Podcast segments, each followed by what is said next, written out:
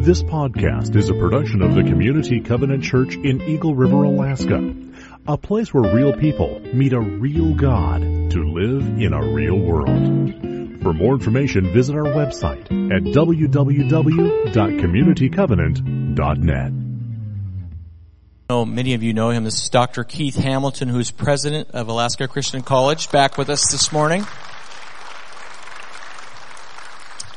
Appreciate the ministry you're having over Yeah. there, along with a lot of other good folks. Thanks for having me that we back. know. Yeah, Apparently, you and I are the only two left left here today. that's the- right. Yeah, we're the only ones the who work.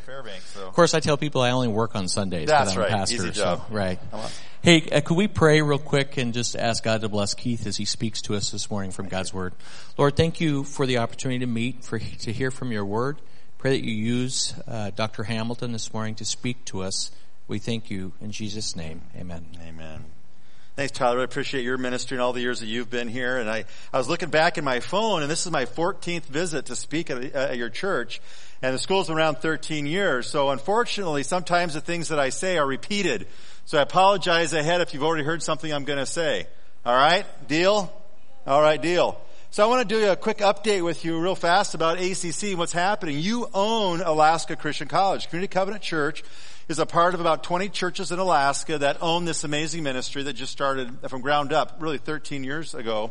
And uh, this year has been by far, when you look at statistics and numbers, if you just want to look at that, our, our best year ever. This this fall, we thought, oh man, we had more students than we could ever fit in any nook and cranny of our school. But this spring, God did something again, and I have to tell you that uh, we had showing up in January this year the largest class in our history. I know it doesn't sound like a lot, but for Alaska and for Alaska natives attending a, a fully accredited college, we had 60 students on our campus this spring, a world record for Alaska Christian College, which we're very grateful.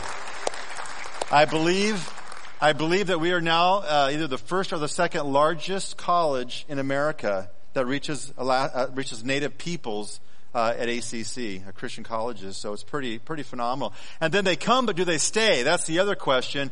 And we always have a huge number of students who come in the fall but don't come back after Christmas. And um, our retention rate. Uh, this year was our strongest in our history too, with 87%. All but six students uh, didn't come back this spring. And that was amazing for us because we want them to continue and stay and to grow and finish their studies. And then academically, man, we have struggled. Our Alaska Bush school systems uh, struggle to, to do well numerically across our state. And we've been fighting against that too at the college. But last semester, uh, by the grace of God and a lot of hard work from a lot of tutors, I think, we had 16 students who made the dean's list of 3.0 or above. And that's totally new for us too. We praise God for that. That's awesome. Good. God is good. And then this coming May, amazingly so, we didn't think this was possible. We started two AA degrees, not diplomas, not certificates, but now we're actually granting degrees. We started two programs last fall. The first one in Christian ministry, of course, AA degree. The second is a paraprofessional in education, which is your teacher's aide, your uh, Head Start worker, a two-year degree. We're the only ones in the state that now offer that degree, we believe, because UAF just canceled theirs. And out of that, we actually have three students graduating this May in the first year with an AA degree in ministry. And one of them is actually on the team this morning. Laisha Chadwick, would you please stand up? Our first ever AA in Christian ministry degree. So you own ACC, you're welcome to come down anytime if you like and visit campus and check out your investment. I'd also encourage you to, if you like to dip net and you don't want to pay $175 per person for a room in Soldotna, that you're welcome to come onto our campus to pay a lot less and stay and hang around and, and see this wonderful place. So enough of an update. You're going to hear more from our students in a little bit as well. But I invite you to turn with me in your phones, if you would please, to the 20th chapter of Acts. The 20th chapter of Acts. This is a, a text that I frequently speak on. Again, I apologize if you might have heard me speak from this text before, but it's very, very vital that you walk with me through the understanding of how important it is what we do at ACC and what your local church is doing to reach young people of all ages. And this text is right in the middle of a missionary journey that our brother Apostle Paul is running around, starting up a lot of churches in Asia Minor. And he comes in, he's about three weeks now in this village of Troas. And with him, of course, are some of the disciples and Luke. Dr. Luke, who wrote the book of Luke and the book of Acts. Together, they're hanging out in this village and involved in this church plant in an upper uh, room upstairs. And this amazing story begins to unfold. I'm going to invite you to not read ahead of me. Let's keep it going. Stick with me on this. Don't cheat. All right.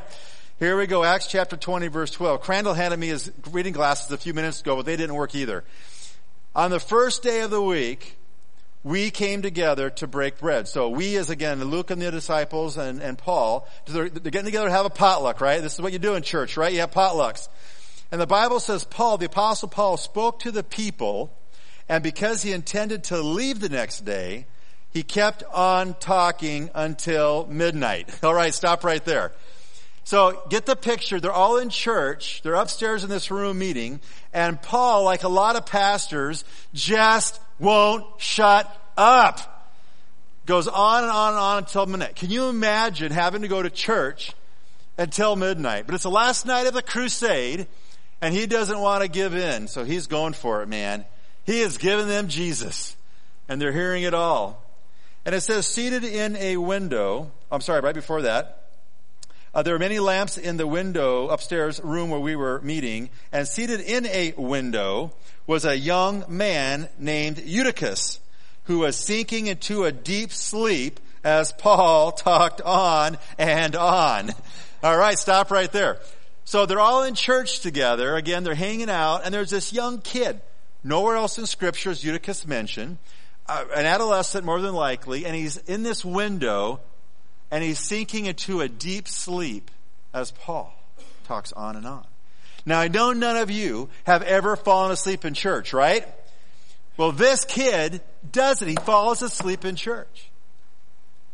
And next thing you know, something is about to happen. Don't read ahead for him falling asleep in church. Now I have to wonder, it's conjecture on my part, why did Eutychus fall asleep in church? Maybe he had had a long shift at Starbucks.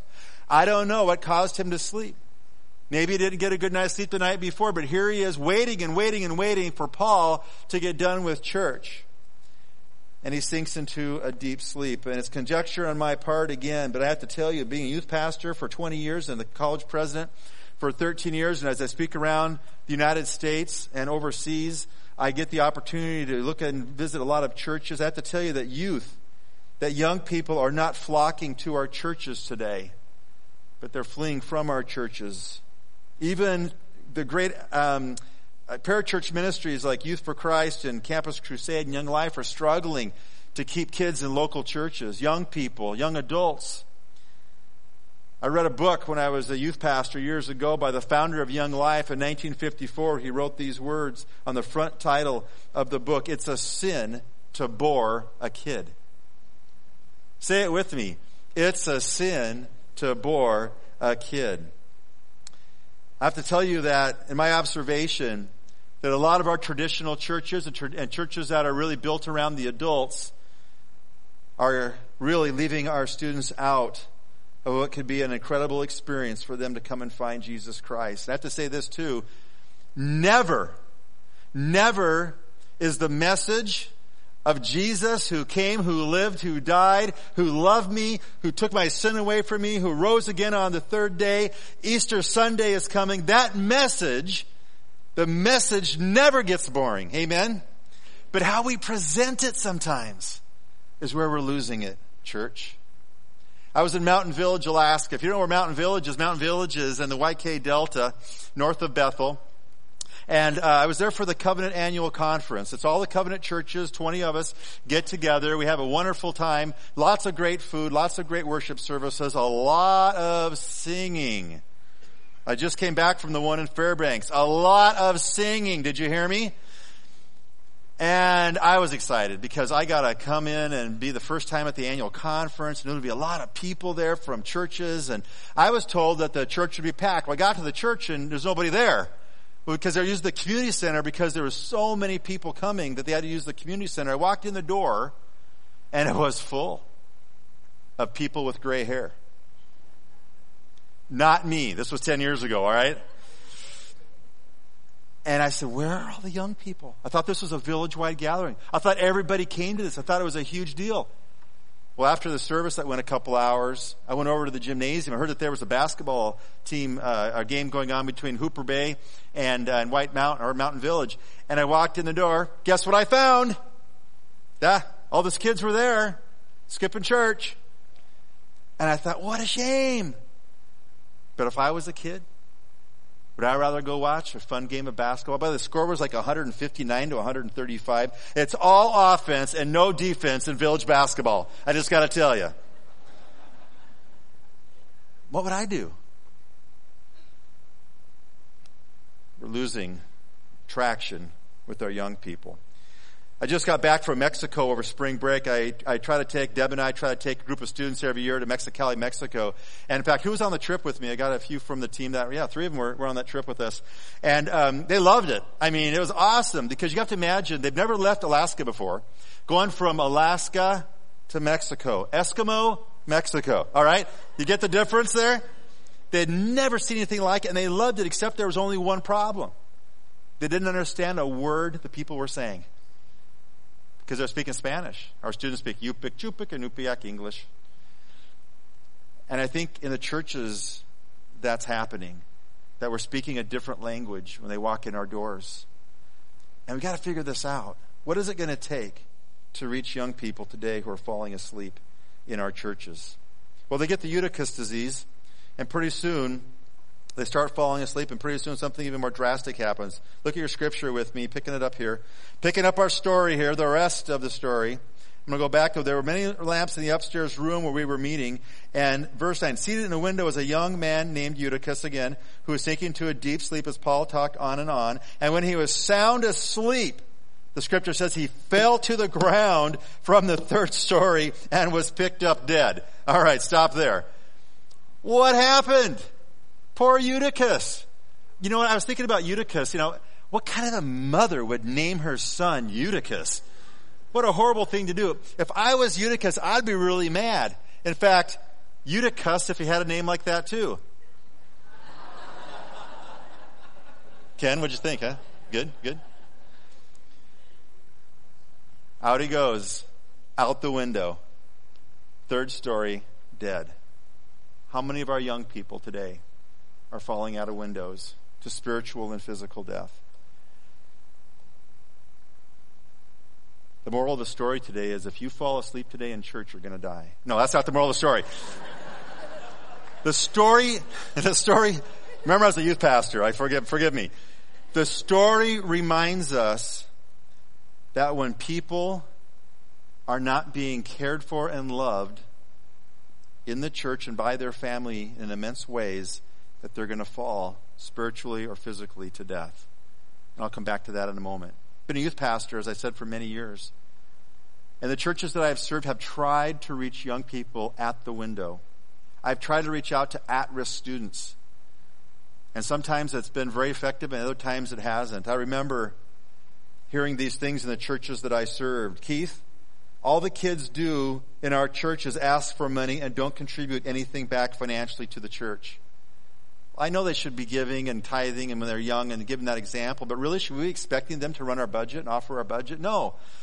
I have to tell you that I think that the number one, listen to this, the number one mission field in this church is your children and your young people. They're right here.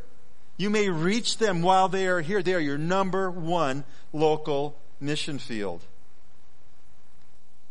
We're pouring our energy, it's, I've been, I've heard this, our time, our largest spaces in the church, and our money down the drain for our youth. And I say fantastic. Because they will become the leaders of our churches today as they are tomorrow. I couldn't believe it. I was in a, a group of elders and pastors in, in Koyuk over in the Norton Sound Covenant Gathering, and I'm with them. And one of our elder pastors, who everybody respects, gets up in front of them all during the meeting and says, we need to support Alaska Christian College. This was 11 years ago. And I go, yeah! And he said, we have to do everything we can to send them our students. Right on, I was thinking. And then he said, we need to give them our financial support. And I said, yes, you really do. Yes, yes. And I'm in my heart going, leaping, this is great. And then he said, because our young people, they're the church of tomorrow. Oh, no. And the dumb white guy raises his hand and says, um, I beg to differ with my elder. Oh, not wise. But I said, I want to let you know that we have to have the mentality that our young people are the church of what? Not just the church of tomorrow. I've heard this said in churches that I've served. They're always asking us for help to go on some faraway summer camp experience or, or go to CHIC, which is this big covenant high camp we do every three years that this church sends kids to. Or they're going on some faraway mission trip or some service project. Why don't they just stay home and do those things? And I have to tell you that my first time commitments to Jesus Christ were at a little covenant camp in Leavenworth, Washington. My call to ministry was at Covenant High in Christ in in uh, Laramie, Wyoming in 1984. And then my deciding to go into full-time youth ministry happened while I was a missionary in Mexico. I have to tell you that a lot of our young people will make their significant, most significant decisions for Christ, not maybe here in the local church, even though it's our mission field, but outside of this church. And they don't get bored out there, let me tell you. I've heard once said that 80% of young people below the age of 18 make their most important decisions for Christ. And in every congregation that I go to, and I mentioned this, I ask people to raise their hands. And I'm going to do it here. How many of you made a first time, really, uh, your really most important decision for Christ under the age of 18? Raise your hand and look around. Look at that. Look at that. It's amazing. Reaching young people. And the last thing that I've heard in some churches that I've, that I've, that I've been in, this one really, this one really ticked me off actually, but I'm going to say it anyhow. These kids, they're always staining our carpet, scratching up our walls. The windows are getting broken. We did break a few windows in my years as a youth pastor. And the church van is never clean. Well, those are all true. But I have to ask the question, are we operating a ministry or a museum? So we got to think about some drastic measures. If young people are sitting on the edge of windows and just really close to falling out to spiritual and physical death, we have a great opportunity, church, to reach them. And so what happens in this story? What happens in this story is that Paul decides to do something about it. And if we look and read on here, it says, verse 10, Paul went down and threw himself on the young man and put his arms around him and said these words, don't be alarmed. He is alive. Okay, stop there. So again, Paul is preaching, window, kid, splat, dead. Paul looks, window, oh no, where's the kid? Runs down, three, third story, second story, first story, runs out and leaps and lands on this kid in the middle of the street. You can, can you imagine just walking with your groceries down the street in Troas and watching this kid fall out the window and then watching a full grown man run down the stairs and run over and leap on this kid? What a thing to see. And then the amazing happens. Paul performs heavenly CPR. Heavenly CPR. A drastic measure to revive a young person who is struggling in life and in faith and was actually dead. We were in a little church in Soldotna for nine years, Grace Brethren Church. Um, we planted the River Covenant Church five years ago with a bunch of other folks, and so we're there now. But these nine years, we enjoyed a great fellowship, and it was Easter morning, I'm going to say, gosh, I'm going to say probably eight years ago, Easter morning, and we're all together, and the church is full, and we're all singing, up from the grave, he arose, he arose. And an usher comes up and starts going like this at me, and what's, what's going on? And I go to the back of the sanctuary, and I was summoned because I'm an EMT firefighter, actually captain in Soldotna, um, and um, they knew that, and they said, hurry up. And I look, and my 83 year old friend Dale is in the back pew, actually on the floor by the back pew sleeping during church. He fell asleep during church on Easter Sunday. But the problem was Dale wasn't sleeping. Dale was dead. Dale had a heart attack during Up from the Grave. He arose. It's okay to laugh. The story's good. And I rush in there, of course, call 911. My buddies are coming in the medic unit. And a lady was visiting from uh, Barrow. She was an ER nurse. When you do CPR, it takes two people and you have two opportunities to, to, to pick one of the two things you're going to do. She got there first. So of course, she took the chest, which left one thing for me to do. And so Dale and I got to know each other very well that Easter morning as I breathed what breath that I had, 19% oxygen, into his lungs. And after about three minutes of cycling through compressions and respirations, I'm blowing into his mouth and his, and his eyes opened up.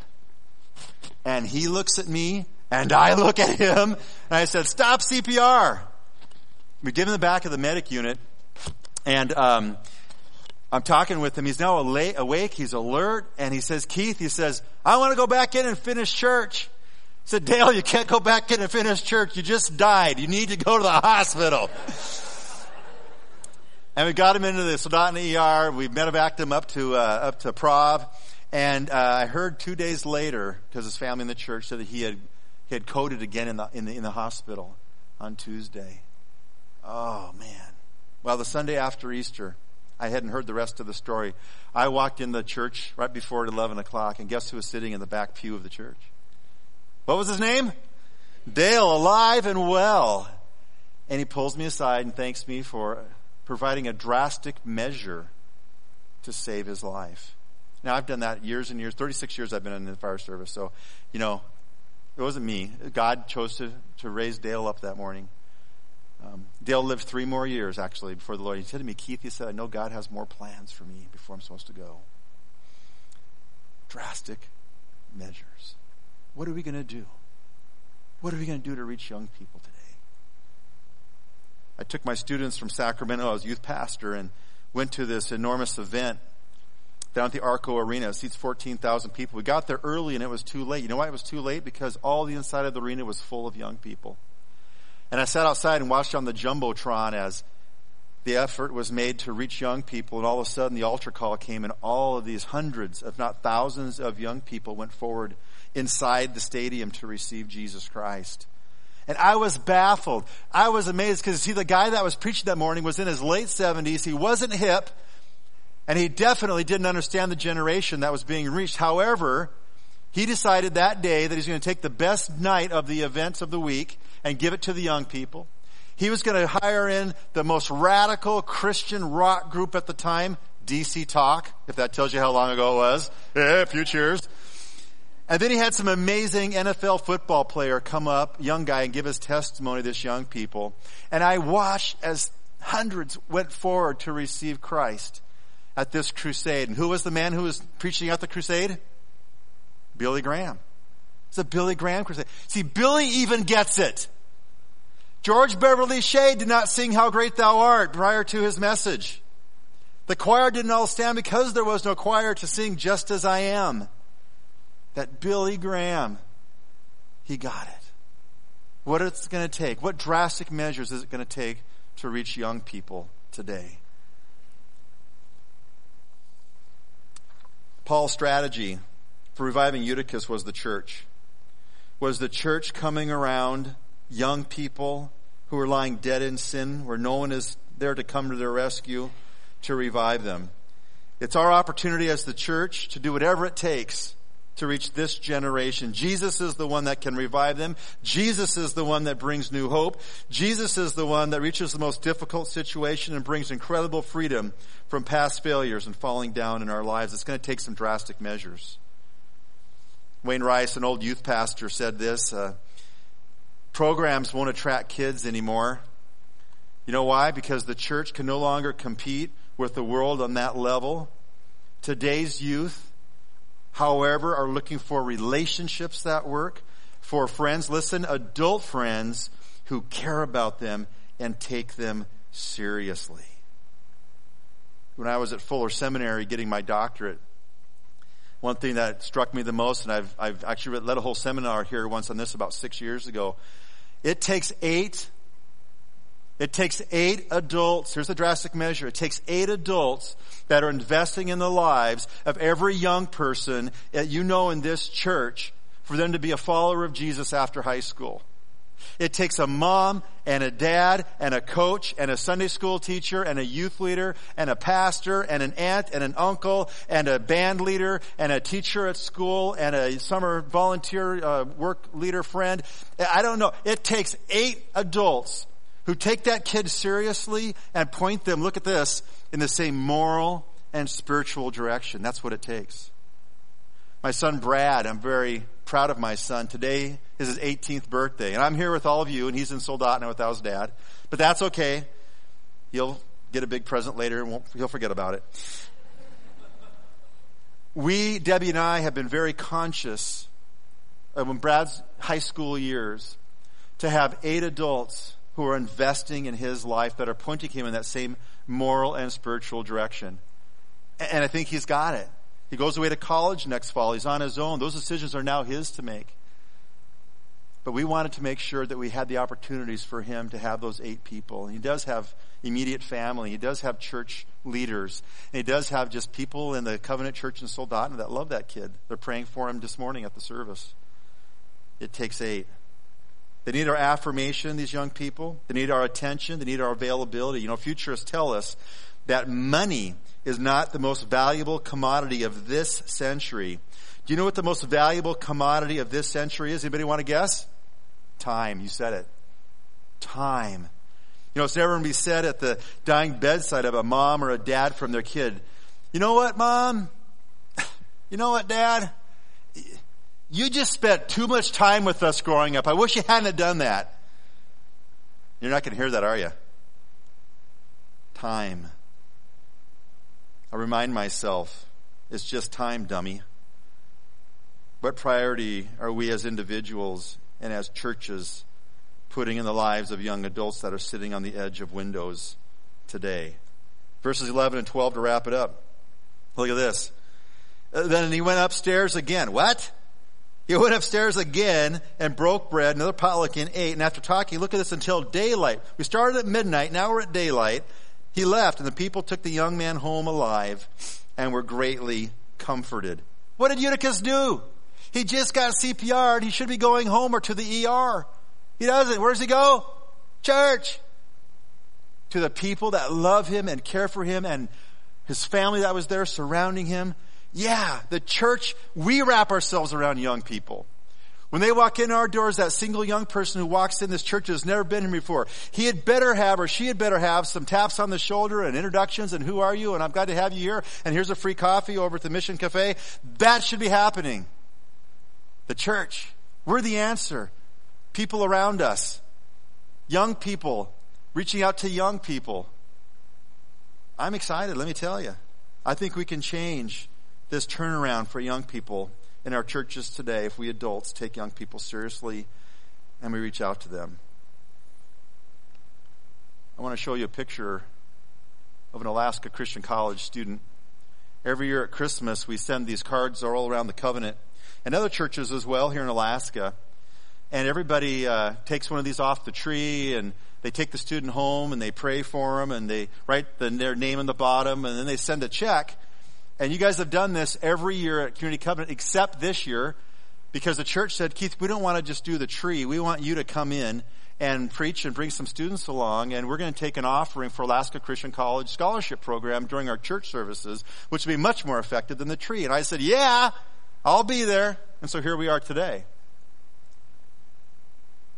But I'm showing you this picture because this young man last year left ACC early. He was asked to leave because of situations we just couldn't handle anymore. And months later, in his village of Mountain Village, he took a gun and ended his life. You see, he was on the edge of the window, and we weren't there at the time. We were there many months before that to help and assist him, which he didn't want. But he's gone today. And in the 13 years of ministry, we've had two of these young people take their lives who were formerly a part of ACC in some way or shape or time in their lives. We believe that we're on the front lines as the church, the college of coming around young people and bringing them hope bringing them faith in Christ that they haven't had, and making an opportunity for them to get an education and become something for Christ. Not just teachers that happen to be Christians, but Christian teachers. I'm going to invite Levi to come up here and join me. Levi himself is one of these young people who I would say definitely was on the very edge of the window. Levi didn't have a church. He didn't have a family that supported him to walk in any kind of a faith experience, really. Levi, tell us um, about growing up and about your time before you met Christ. Yeah. Introduce yourself too and where you're from. Sorry. Um, my name is Levi Brink, and I'm from Bethel, Alaska. Growing up in Bethel was kind of tough, like any other place you live in, all over the United States. But um, we had a lot of suicide, drug addictions, just dying at a young age, even just freezing out there from alcohol and drugs, nowhere to stay, and that happens a lot all over Alaska. And I think um, as a younger person, I just kind of fell in with that, just thinking alcohol and drugs was the way, and just trying to fit in with other people. And um, I kind of started smoking weed and drinking at a young age, and How young is young? 14 years old, and um, even drinking with my uncle, 15 years old, and parents didn't really care. They did care, but they just didn't discipline enough just to say no, and I just kept it on until recently when I turned 24. That's when I gave my life to Jesus Christ, as I was uh, feeling down and out even when I was four, or I think when I was 15 years old, my sister committed suicide also. It was really hard for each and every one of my family members and it just really hit home, you know. There's just so much suicide all over, we just kind of get used to it and we think it's a everyday part of life, but when my sister did that, that's what really hit home and I didn't know what to do and just lived my life in a bad way, alcohol, drugs until recently 24 last year. And uh, as I was thinking my life over and just down and out, I just opened a Bible and John 3:16 came up and that's when I read it. The verse came up to me and I gave my life to Jesus Christ. And that's the greatest experience I ever had in my life. Yeah. So you were on the edge of the window. You were down and out. You were discouraged. You didn't have a, really a, a life beyond the drugs, the alcohol, adultery you mentioned in the first service. And you gave your life to the Lord, all because of opening the scripture and reading a, a passage of scripture. Isn't that incredible? That's awesome. But then what happened? Uh, that, that, was nine months ago. So yeah. then what happened? What happened last summer? um, as I was listening to the radio station, I heard uh, about Alaska Christian College that they were kind of advertising to the youth saying, if you want life change, come to Alaska Christian College. And they were send out a phone number and I didn't write it down the first time, but the second time I quickly grabbed a pen and pencil, written it down, called them up. They sent me an application and literally two weeks before I got accepted and all the funding came through. I just God provided and I went to ACC and that's like one of the greatest experiences I ever had in life. And even when you got to ACC, you were still struggling. I mean, your life had been on a trajectory and now you're in a Christian community and taking classes about the Bible. I had you in my discipleship class. You did great. You got an A, a by the way. Um, and, uh, I'm not supposed to say that, am I? Uh, some law about that, I'm sure. Um, but you struggled at the very beginning and then what, what happened? Yeah, when I first went to ACC, I still had bad habits that I brought with me. Alcohol, drug abuse, just, I, the first two months I was there, I got caught drinking twice and the third time I would have been kicked out, but I just didn't want to get kicked out. So I just changed my ways and it just came to me I don't need alcohol anymore. And uh, recently, about four days ago, I went to Keith's office, kind of texted him, asking him where he's at. He said he's in his office. Which doesn't happen very often, by the way. and, I was uh, home though. Go ahead. Yeah. Then I went to his office and I told him about me being convicted about smoking cigarettes. I've been smoking ever since I was 14 years old and it's just been a part of me, but lately I've been feeling bad about it, like smoking and wondering, why am I doing this? This ain't, this doesn't feel right. So just four days ago I talked to him, prayed about it, cried a little bit and just gave it up, and that's one of the greatest joys I ever had. It's just uh, like your life is much more cleaner. You're just pleasing God with what you're doing. It's just giving up and trusting Him more. Yeah. You know, we have a lot of students who come in and they smoke and, you know, you, you can, you can smoke and go to heaven. There's no question. Um, but you want to take care of your body better, you know, and that was exciting for me, Levi, to pray with you that morning. And, and how has it been going since that day? Yeah. I, I still get tempted here and there and when I see other people smoke, but I don't have no craving no more. I never smoked since, but it's just four days, so hopefully you guys pray for me. awesome, yeah.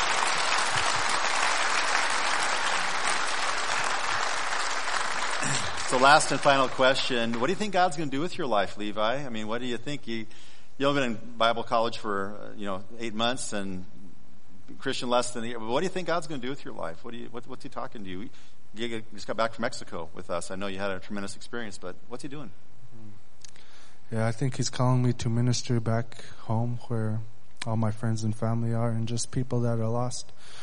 There's just not many Christians around and you just don't see what it's like to live like Christ. Um, when I, before I got saved and I just thought that once you're a believer, you're automatically a perfect person. You'll never sin again. You're just gonna walk in sunshine every day. no, no temptation will ever come to you, but uh, yeah, I just found out the hard way that it does come.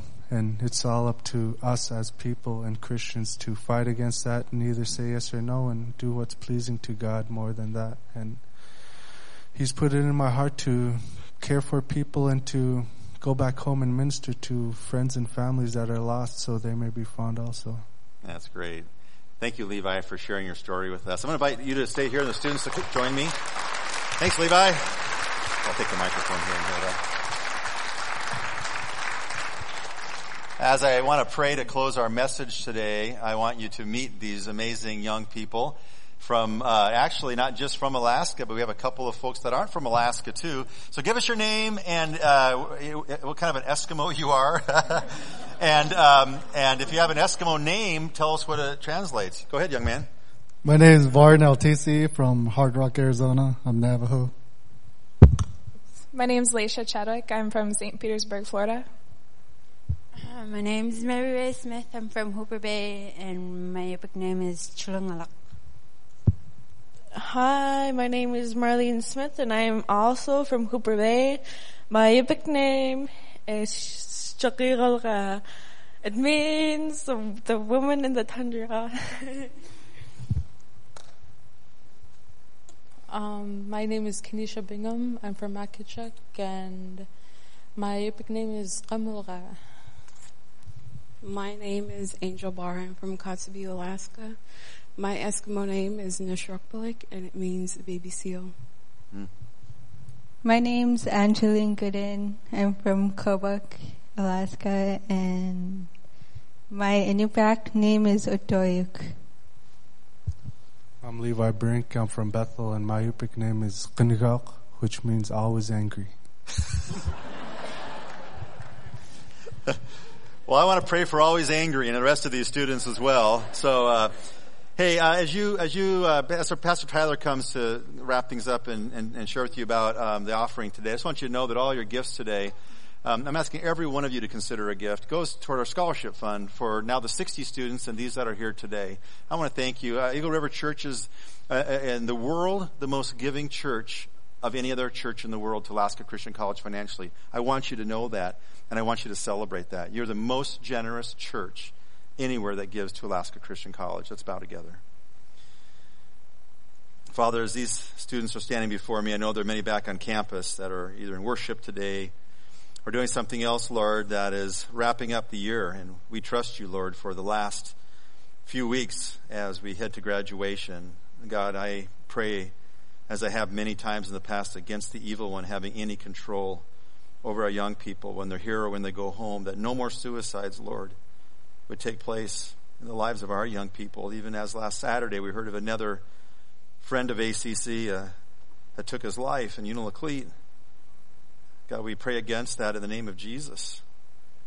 And Lord, I'm thankful for men like Levi, young women that are telling their story of faith and of hope and of being captured by Jesus. May this church, Lord, remember that it is young people and children, old folks too. We need to hear that story over and over again. And, Lord, I know that it is really a sin to bore a kid. So help us to be really specifically radical and do some drastic things to reach any young person. I know, Lord, there might be a name of a young person in our heart right now or in our mind that we're thinking of that needs you. May we pray for them diligently. May we just shower them with love and compassion to do whatever it takes to reach one more before they fall out the window. We love you, Jesus, so much. And we look forward, Lord, to this season of Easter, of resurrection, when the true hope returns. God, thank you for the giving of this church once again, and for, Lord, how they're impacting young people all across our state and from Hard Rock, Arizona, and St. Petersburg, Florida. Jesus, we love you. We pray this in your name. Amen. Thank you.